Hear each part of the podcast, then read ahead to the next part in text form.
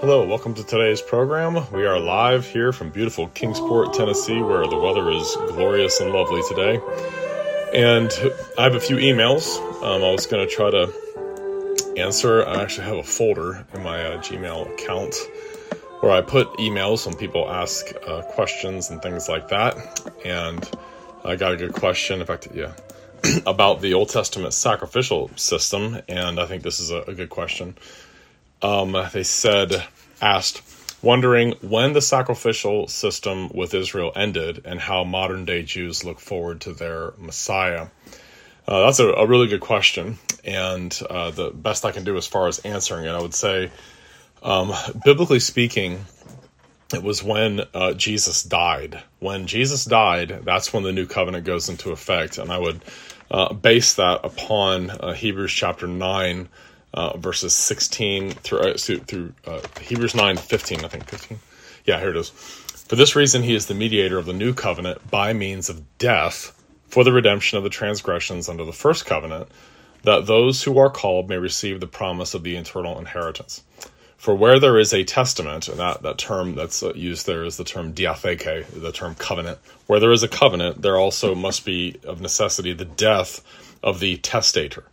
Um, for a testament is in force, bebaios is the term there, after men are dead, since it has no power at all while the testator lives.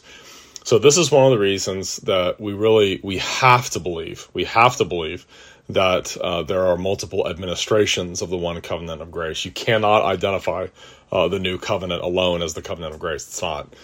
Um, the new covenant is not in force. Uh, the term bebaios until Jesus dies. Now, once he dies uh, this is one thing that came out uh, when I was uh, preaching through Luke's gospel. Uh, just finished that. It only took 163 uh, sermons. um, took three and a half, three, a little over three years to get through that. Um, but uh, when Jesus dies on the cross, the veil in the temple is torn in two from top to bottom. And really, once Jesus dies, the antitype is there. Now, the the fulfillment of everything in the old in the old covenant, um, in terms of the sacrificial system and what it all pointed forward to, uh, is now fulfilled. So now the sacrificial system is officially over. And you think about uh, the book of Hebrews really is a, an impassioned plea to Jewish believers, to Hebrew Christians, uh, to hold fast to the gospel and do not, do not turn back to the old ways. Don't go back to priesthood and temple and, and things like that. So the death of Christ, according to Hebrews 9, uh, right there verses 15, 16, 17, is particularly uh, verse 17. A testament, the covenant is enforced a- after men are dead. So the, the death of the testator of the new covenant, Jesus Christ, once he dies, the covenant is in effect. So you really the the thief on the cross, the, the man that died next to Jesus who repented and went to heaven, he went to heaven on the basis of the new covenant. Because he died after Jesus. Now, his faith would have been the same regardless if he had uh, died before Jesus had died. He still would have gone to heaven on the basis of the work of Christ anticipated and foreshadowed in the Old Testament. But there in those those moments, it's you know it's uh, happening right there and then. Uh, but the sacrificial system is no longer valid as soon as Jesus dies on the cross, and that's why uh, the whole book of Hebrews is a, a passioned uh, plea to not turn back to it. Don't go back to um, the types and shadows when the reality is here. There's no reason to go back to types and shadows once Jesus has come. And um, it says here, she also asked, and how, how modern day Jews look forward to their Messiah. Now, I'm not an expert on uh, Judaism, but I would say, uh, having studied it a little bit, and I've listened to lectures by uh, rabbis and things like that, there really isn't a Judaism. Uh, there are Judaisms. There's there's lots of different perspectives on stuff. There's, as I understand it, there's Orthodox Judaism, there's Reformed Judaism, and and there's a, a zillion other uh, versions of this. But one individual that uh, is a, a I believe is a rabbi. His name is his name is Shmuley Boteach, and I've heard him talk about this um, he was on a program with uh, Al Mohler once, and they were talking about this. And he he says that when the Messiah comes, then it'll be world peace. We'll have there'll be peace in the world, and there won't be any any war or fighting or anything like that. As I understand it, that's kind of how they, they look at it. And the one thing to bear in mind, though, about this question of Jewish people today and how they uh, read the scriptures, if they if they do open the Bible and do read it, always remember this, please. Jesus taught people and taught his disciples specifically, and taught his opponents specifically, that the reason they did not believe in him was because they did not believe the Old Testament. Why did they reject Christ? Why did they reject uh, the Messiah when he came? They rejected him for very, one simple reason, one very simple reason. They do not believe the Bible. They don't believe the Old Testament. And in Luke 24, on the road to Emmaus, it says that Jesus, beginning with Moses and all the prophets, he explained to them what was in the scriptures concerning himself. And then later, um, you have uh, Jesus in Luke 24 44 uh, with his disciples when he appears to them. It says, These are the words which I spoke to you while I was still with you, that all things must be fulfilled which were written in the law of Moses. So that's the, the Pentateuch, Genesis, Exodus, Leviticus, Numbers, Deuteronomy, and the prophets and the Psalms concerning me. And so the issue with the Pharisees, the issue with the Sadducees, the issue with all of the religious Jewish people that rejected Christ and argued with him, the issue was not that they, they didn't know the scriptures. The issue was they didn't believe them. As Jesus said, if you believed Moses, you believe me. If you believe Moses, you would believe me, because Moses wrote about me. And that's John 5 46. If you believed Moses, you would believe me, for he wrote about me. But if you do not believe his writings, how will you believe my words? Now, that would have definitely offended them because these were people that not only would have told you they believed the writings of Moses were the very words of God, um, they had large portions of it, if not all of it, memorized, committed to memory. And Jesus is very forthright with them, telling them, You guys don't believe the Bible. You don't believe the scriptures. If you did, you would recognize me, you would know me. Uh, I met with some dear brothers today uh, for lunch. We haven't been doing it as often. We need to do it. Try to do it at least every every two weeks. But we meet down at this uh, pizza shop down in Gray, and we come from our different places uh, and go down there and get a couple of pizzas and get our Westminster confessions. And there were five of us today, and read through the confession and discuss it and read scripture together and, and talk. It's just so encouraging. It's such a, an edifying uh, way to spend lunch. Um, and we were talking about um, the uh, people of Israel and the the fact that they they just did not believe what the Old Testament said about the Messiah. Think about the book of Daniel. Um, Daniel uses the the phrase Messiah the Prince shall be cut off in Daniel chapter 9. I believe it's verses 24, 25, and 26. That Messiah is going to be cut off. He's going to be executed. And they didn't like that idea. They didn't want the, their Messiah to die. Uh, Isaiah 53 is clearly a messianic uh, prophecy, and it's about the the chastisement and the crushing of the servant of Yahweh, the suffering servant of Yahweh, who's going to, to die for his people's sins. And so the problem with uh, the Jewish people today, it's not that they, it's not that they don't know the scriptures; they just don't believe them. And it takes an act of God. And another thing we talked about, we were talking about the doctrine of regeneration. We read the uh, some of the chapter of effectual calling, which really is the Westminster Confessions uh, chapter on regeneration. And we, we looked at some of the passages, especially the ones in uh, Ezekiel about the new birth, how I will take out your heart of stone and give you a heart of flesh and cause you to walk in my statutes. Sorry, I'm about to sneeze. Hold on. anyway, Ezekiel uh, um, 36, 27, I believe it is. I will uh, take out their heart of stone and give them a, a, heart of flesh. Let me see if I can find that. Ezekiel 36, 27. Is that it? Um, that we were reading there yeah, I will put my spirit within you and cause you to walk in my statutes, and you will keep my judgments and do them. Verse 26 I will give you a new heart and put a new spirit within you. I will take the heart of stone out of your flesh and give you a heart of flesh. Remember, this is Ezekiel. And there's similar statements uh, in other prophets. In Jeremiah, you have the same kinds of things. Jeremiah, or, uh, Ezekiel 36, 26, and then later Ezekiel 37 with the valley of dry bones. You remember what Jesus said to Nicodemus about that? He said to Nicodemus, Are you the teacher of Israel, and you don't know what I'm talking about when I say that man must be born again. And with my, my brothers over over pizza uh, this afternoon, this uh, uh, lunch lunch just a little bit ago, Uh, we were talking about that. You know, what an amazing thing. Uh, Nicodemus, who knew the Old Testament so well, he should have seen that the Old Testament teaches very clearly that God has to do something to us, that there is a supernatural, sovereign, divine act that's got to take place, or else we're not going to see, and we're not going to believe, and we're not going to come to Christ. We're not going to know God. And so it's vital that we that we get that.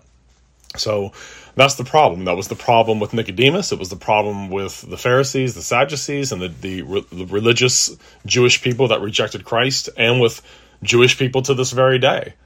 Uh, they do not believe the Bible. They don't believe what it says about Messiah dying. They don't believe what it says about him rising again. Uh, Psalm 16 says you will not allow your Holy One uh, to see corruption and um, Daniel chapter 12 speaks of the resurrection. They just don't believe those things, and that's why uh, their expectation of the Messiah is uh, completely wrong. It's very sinful and evil uh, to think that he hasn't come because he clearly has. Jesus fulfilled more than 300 specific prophecies when he came into the world. So um, those are good questions, and uh, thank you for those. I've got some other uh, stuff here. Um, I was thinking about doing some of the yeah, the apostadoxy. Some, someone sent me that. Um, let's see. Uh, yeah. Um, okay, not not that one. I'll do that one some other time. That, that's a good one. But okay, I already did the one on Steven Furtick. Uh, here we go. All right, here's here's a quotation. Let me uh, put, use a timer here. I'll give myself 60 seconds to make this orthodox, and then I'll try to, and then I'll tell you what what I think is wrong with it. Okay, this is a quotation from Rob Bell. Rob Bell is one of the emergent um, weirdos. I think um, Oprah uh, likes Rob Bell, so that that should tell you something right there. If if, if uh, Oprah is a fan of yours, it's probably because um, you have very serious problems in your theology. Okay, here's the quotation, and I'll, I'll read the quotation, and then I'll take 60 seconds and show you using smooth words and flattery how to make it um, how to make it orthodox. How do I do this? Okay. Here's the quote from Rob Bell. Quote, the Bible has to be interpreted. And if it isn't interpreted, then it can't be put into action. So if we are serious about following God, then we have to interpret the Bible. It is not possible to simply do what the Bible says.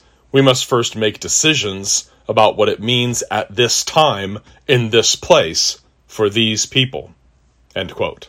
Okay all he's saying is that we have to do exactly what Paul and Peter did. I mean, they didn't preach the gospel in exactly the same way. You know, Peter, when he preached in Acts chapter 2, he was speaking to a biblically literate audience and he used Old Testament references because the people there would have understood them. Paul doesn't do that in Athens because the Greeks and the Athenians, they wouldn't have known about scripture. They wouldn't have known about who Moses was or who Joel was or anything like that. All, all Rob Bell is saying is that we have to interpret the Bible and apply it today. I mean, that's all he's saying. He's not saying what you're trying to attribute to him. He, he's just saying we have to make decisions about what it means at this time, meaning eh, to this audience in this place. We're not trying to change what the Bible says. We're not trying to, to make it say anything other than what it says. We're just trying to contextualize it for the people. And how could you possibly have a problem with that? What's your problem with that?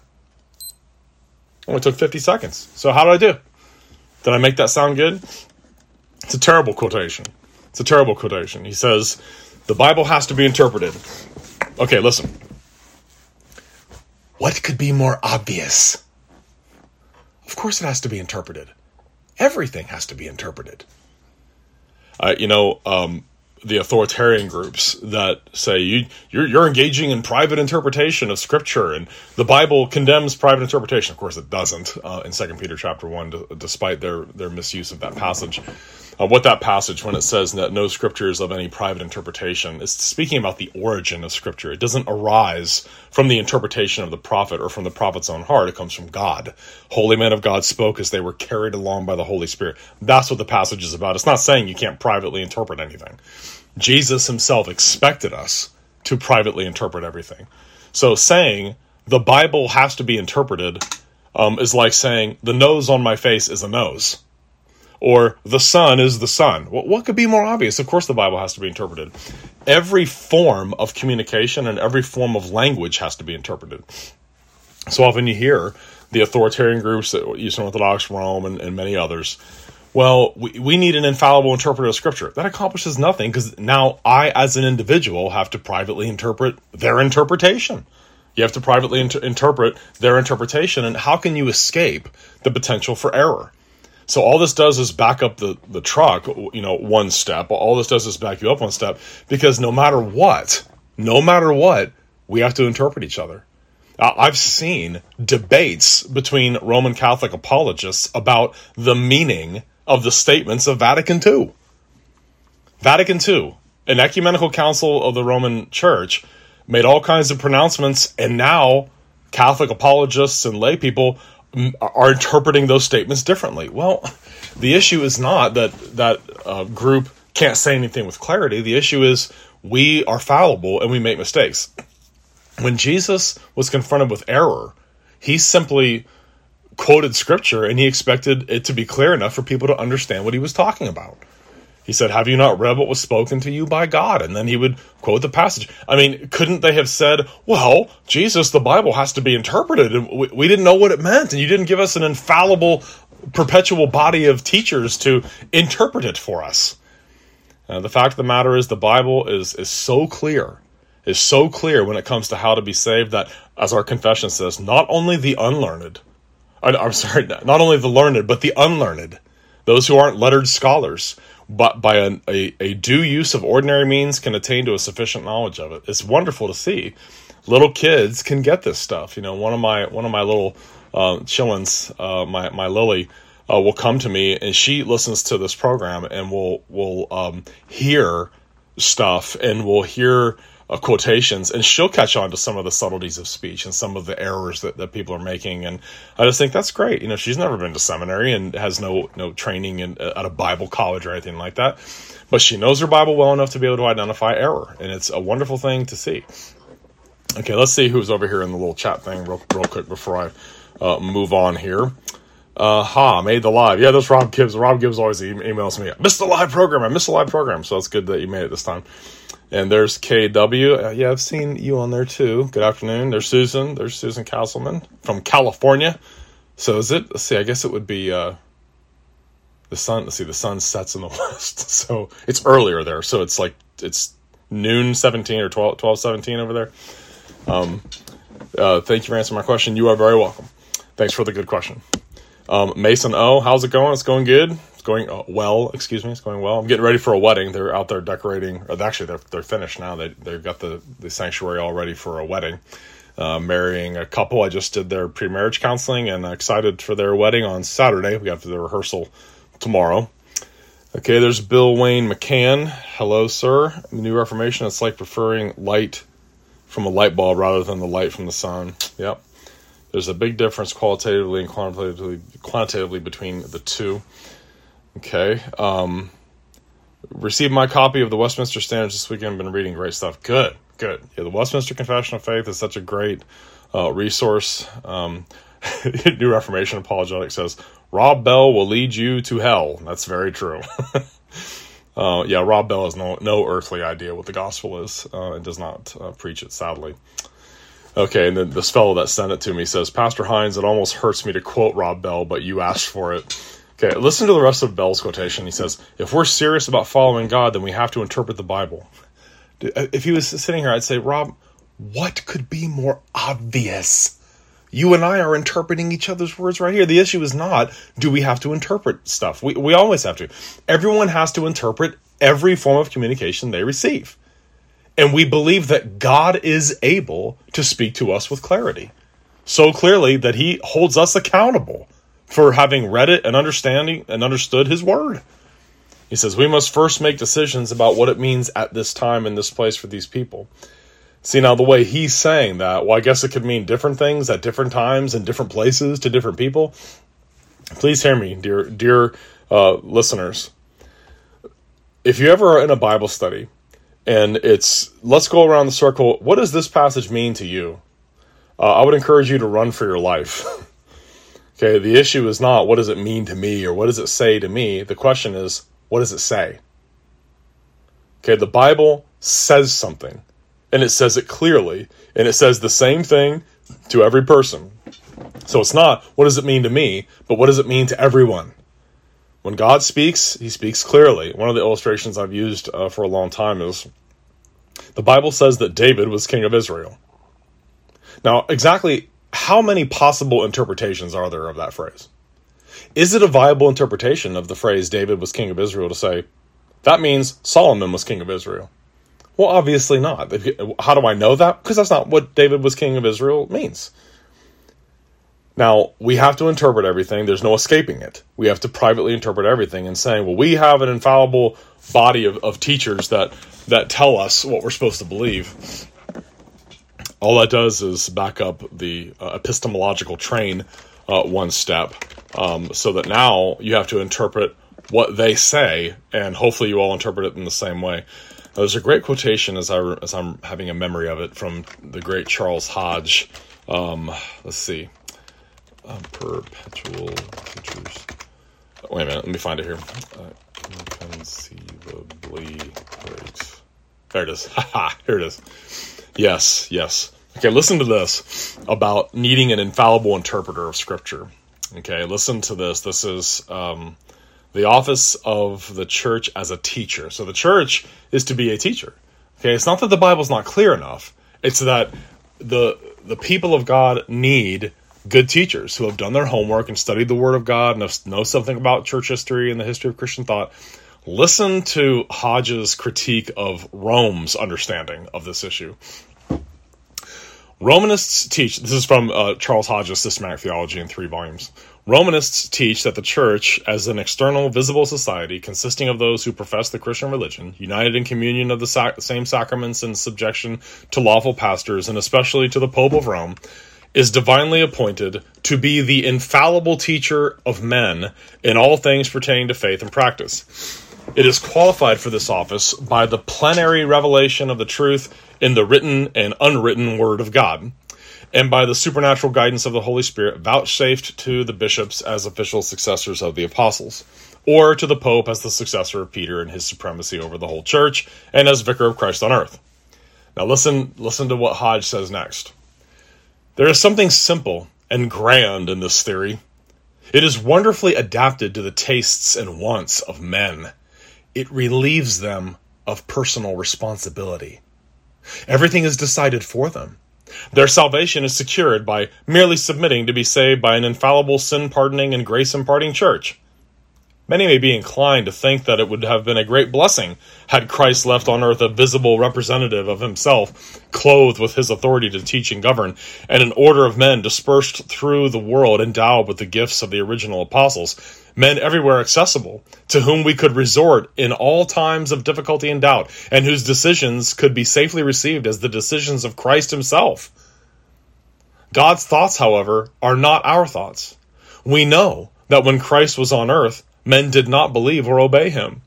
We know that when the apostles were still living and their authority was still confirmed by signs and wonders and diverse miracles and gifts of the Holy Ghost, the church was nevertheless distracted by heretics and schisms. Now, listen to the last couple sentences. These are brilliant. He says, If any in their sluggishness are disposed to think that a perpetual body of infallible teachers would be a blessing, all must admit that the assumption of infallibility by the ignorant, the erring, and the wicked must be an evil inconceivably great. The Romish theory, if true, might be a blessing. If false, it must be an awful curse. That it is false may be demonstrated to the satisfaction of all who do not wish it to be true, and who, unlike the Oxford Tractarian, are not determined to believe it because they love it. End quote. Now, who is the Oxford Tractarian? That's probably a reference to John Henry Cardinal Newman, uh, who was uh, in the Church of England and eventually defected to Roman Catholicism.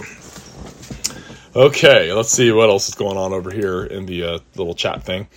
If we thus, if we let him thus alone, all men will believe on him, and thus the Romans shall come and take away both our place and nation. This is the history of the past two centuries. In John 11, um, 48.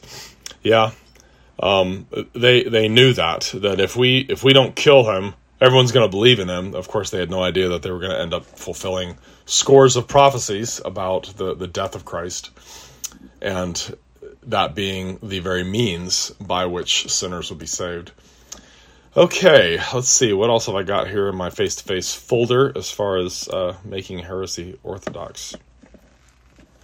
Okay, uh, let's see here. That's the Rob Bell quote. I know, I know there's another one. Um, podcast on that. And all right, here's here's one. Let me just read this. I can't remember what this one says. Anyway, I was parking. I was parked getting loaded at Lesser Evil Snack Food Company in Connecticut. Yes, that is the actual name of the company. it's called Lesser Evil Snack Food Company. Pictures of happy pink Buddhas on their popcorn bags and all. I was sitting there contemplating how godless a company would have to be with their slogan, Honor Your Craving, when I spotted the strangest quotation on the side of one of their delivery trucks. The quote is at bottom past the stars. Let's see. I can't see it. There's supposed to be a picture here. Oh, here, here it is. Here it is. Here's the quotation.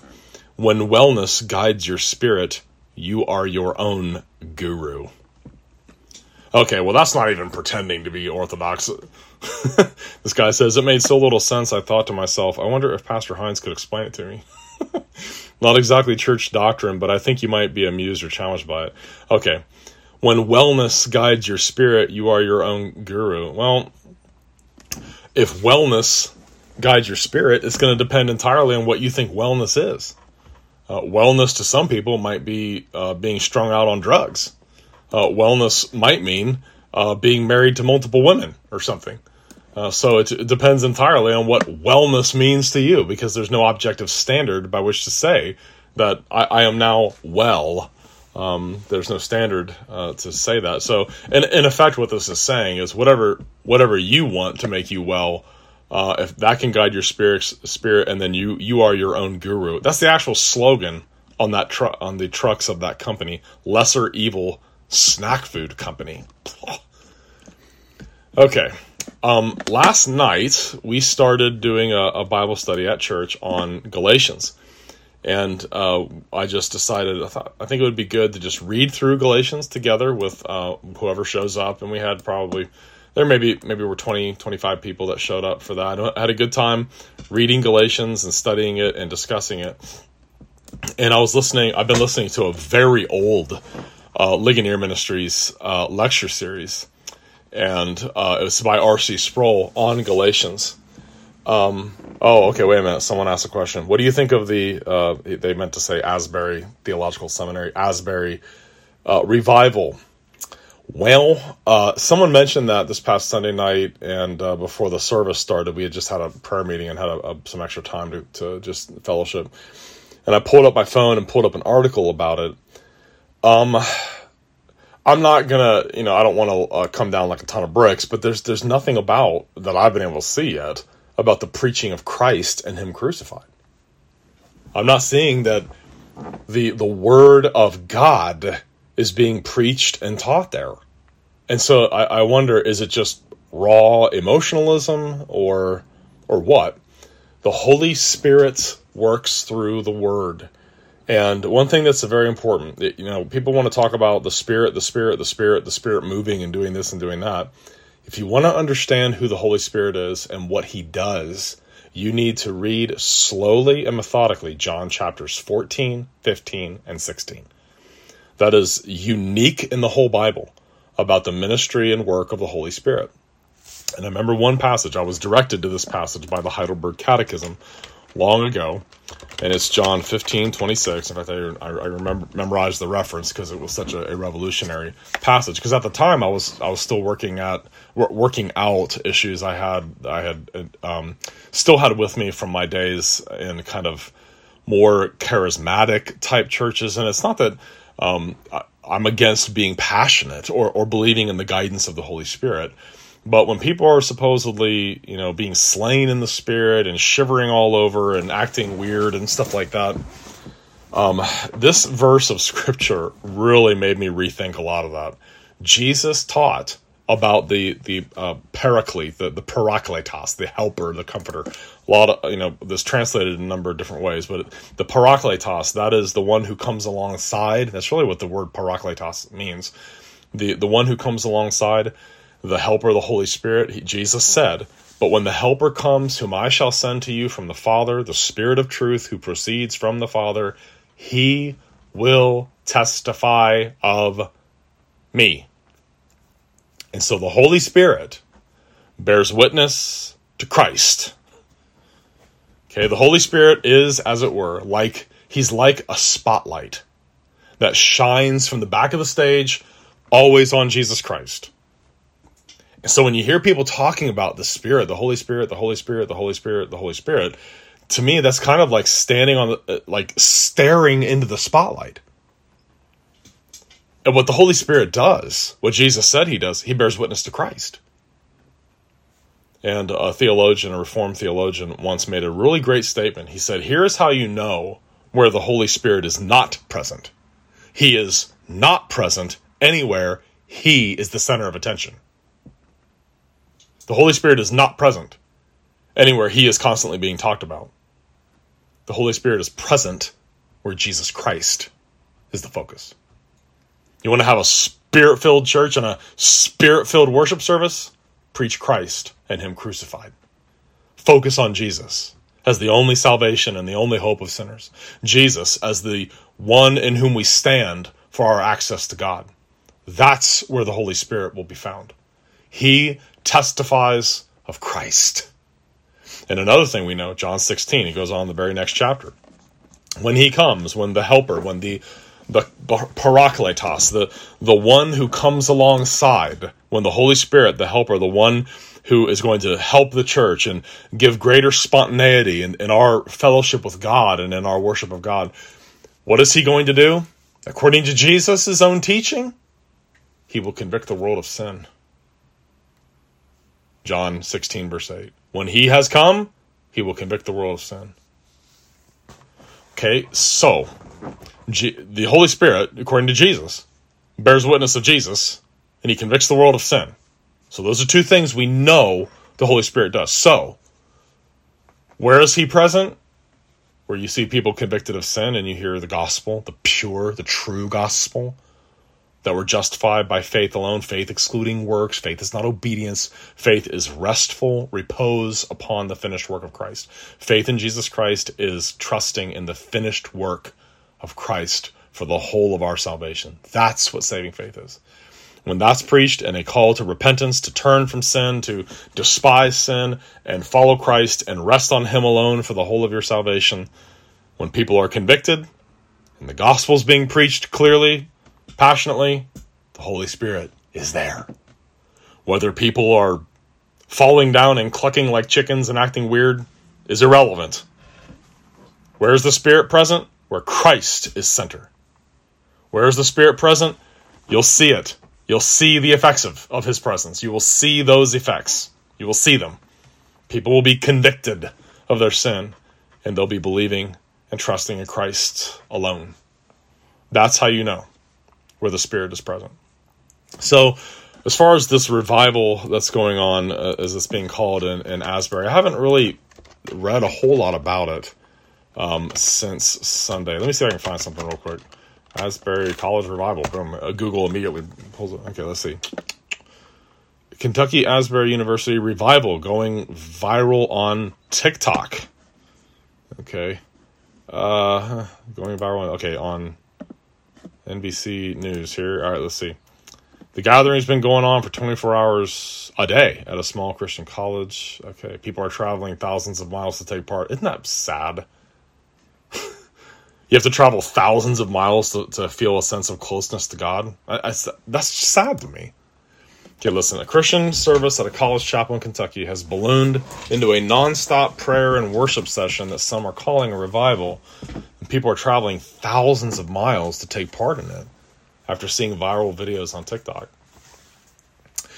Okay, let's let's see. Um, the the only thing I care about, the only thing I care about is what's being preached what's being preached here. Like the the phenomenon if people are being convicted of sin and are are uh, being pointed to the Lord Jesus, great, wonderful. I hope that I hope that's what's happening. Let's see. The first day we had a very ordinary service. I call it unremarkable, said the president Kevin Brown, following a morning service, February 8th, a multicultural gospel choir sang on stage. Some students stuck around afterward, and by evening, more and more had trickled into the sanctuary, creating something special. It has been it has absolutely been social media that this that is the mechanism that people found out about this. Okay, I'm not sure that um, discovering something on social media and then coming to it is really the same as the Holy Spirit, but I don't know. Okay, the setup is simple no projector screens or high tech integrations, just wooden sanctuary chairs filled with people, and an open altar call with an invitation to prayer that still hasn't ended. Okay, well, if it's if it's a prayer meeting and people are praying, uh, praise the Lord. Great. That equation has been a powerful recipe on social media. Okay. Asbury Revival racking up millions of views. Students are hungry for Jesus. Okay. All right. The phrase spiritual revival can carry different meanings in Christianity. They generally refer to a resurgence and interest in the church from believers and non believers. Many attendees of the Asbury gatherings say they were drawn by a spiritual presence they felt was at the event. Okay, they they felt there was a spiritual presence there. In the TikTok videos of the event, some people are seen crying to worship music with hands extended high, while others uh, others group up and place hands on those seeking prayer. Okay, I'm still wondering what what's being preached here. Like what's uh, what's being what's being preached, if if anything. Tuesday night capped the largest crowd yet, three thousand worshippers piled into the chapel. Wow, there's a lot of people there. Okay, huh? I don't know. Tonight, Tuesday night capped largest crowd, three thousand. Okay, at least two thirds of the attendees are from out of state, according to Brown. Students and staff from 22 schools have visited so far. Wow. Along alongside groups from Hawaii to Massachusetts. Travelers from Singapore and Canada are expected to arrive soon.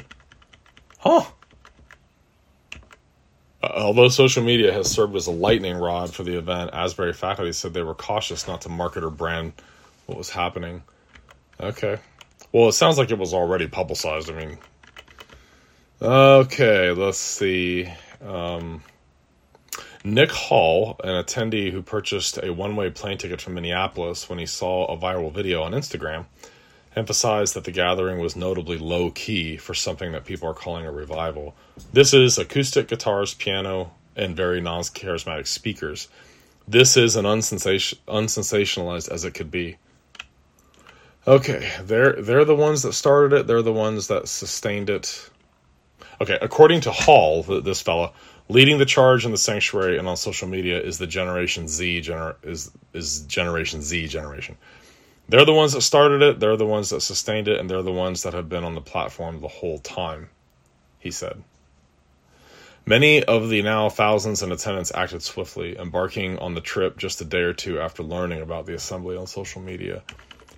TJ Reeves, a senior at Wheaton College in Illinois, said he first heard of the gathering from an Instagram video and shortly after made the six and a half hour drive to Wilmore. He said he left without a plan. Okay, um, I'm still, I, am just kind of scanning this here. Um, you know, when the first Great Awakening started, as from the stuff that I have read about it, it started because of 12 sermons Jonathan Edwards preached on justification by faith alone. You know, I, I think I would break down and weep like a child if I saw a news story like this and saw someone got up into the pulpit at a chapel service and preached Christ and Him crucified, preached the gospel, called people to repent, and people were professing their faith in Christ in response to the preaching of Christ and Him crucified from the text of God's Word. That's the thing that seems to always be missing from this. Now I hope I hope that this is a, something that, that God is doing. I just don't I don't see any evidence that it is. I don't so far I haven't heard anything about Jesus and the cross and the gospel. So let, let me put it this way. If the gospel, justification by faith alone, faith apart from works, that we're saved by Christ alone, that there's nothing we can do to be saved and nothing we can do to make ourselves right with God. It's Jesus and Jesus alone who saves us. If that's being preached and then suddenly there's lots of people being genuinely converted and saved, that's revival. So I don't I don't know. It's it's hard to, to tell what this is. There is a video, eight hours of this. Oh my goodness. Okay, let's pull this up and just see what we can see here. I wish I could show you what I'm looking at here. Okay, hello, hello. Um, let me uh, turn this up just a wee bit. I have no idea what this is. It's eight hours, and there's people. There's a lot of singing, applauding.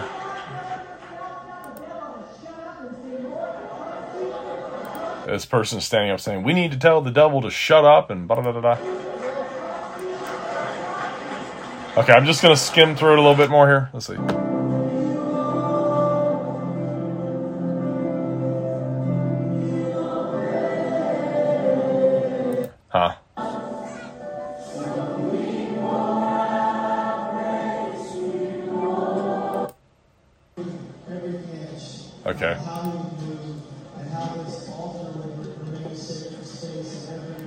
Interesting. I, I don't know. These kinds of phenomena, it's hard to, to tell, you know, what is going on here. But I'll tell you, I want to know what is being preached. What's being preached? The phenomena, like the hand raising and everything, that's all fine and dandy. I have no problem with that. You know, I've done that before where when you worship and you just reach out to God, and that, that's great. That's wonderful. Praise the Lord if people are praying and they're they're uh, being convicted of sin and are wanting to be more godly, that's wonderful. But what is a revival, though, in in historic use of the term? It's lots of people being genuinely converted and saved by the preaching of Christ and Him crucified. So that's my question: Is that the focal point of what's being said here? Is that what they're what they're doing? I don't know. I don't know. I, I haven't seen any articles that really have emphasized that or even mentioned it. So so I don't know. I don't know. A good question. Okay. Um seek all right, let's see. There's Colin. Hey Colin. And there's one of my kiddos. That's probably Lily. That's all right. You forgot. Oh. I was just talking about you a little bit ago. Mm-hmm. You have to go back and listen to it. Seek the true God who speaks truth and offers true help. Faith takes God at his word and acts on it. There is nothing there is nothing as unexperiential, unmystical, and unsentimental as faith. That's good. David Powlison's a good, is a good author. He's a good good counselor. I think this is something we have to see the long term fruits of. That's my opinion. Yeah, I agree. I agree. We need to see um, does it does it yield any fruit that will last. Now, this has been going on for day after day after day, I mean, I, I I've not heard everything that's being said, but I I pray, I hope someone is preaching Christ and Him crucified and calling people to repentance and faith, because that's the only way that revival can happen is is when that when that is done. Okay, um, but robust, straightforward, simple faith is powerful. Relate your life to God in Christ, and He will rearrange your life. Yeah, that's true. Um, all right, the sermon that started the revivals on YouTube. Okay, oh, is it? Is it the, the thing that that inaugurated it? I want to see that.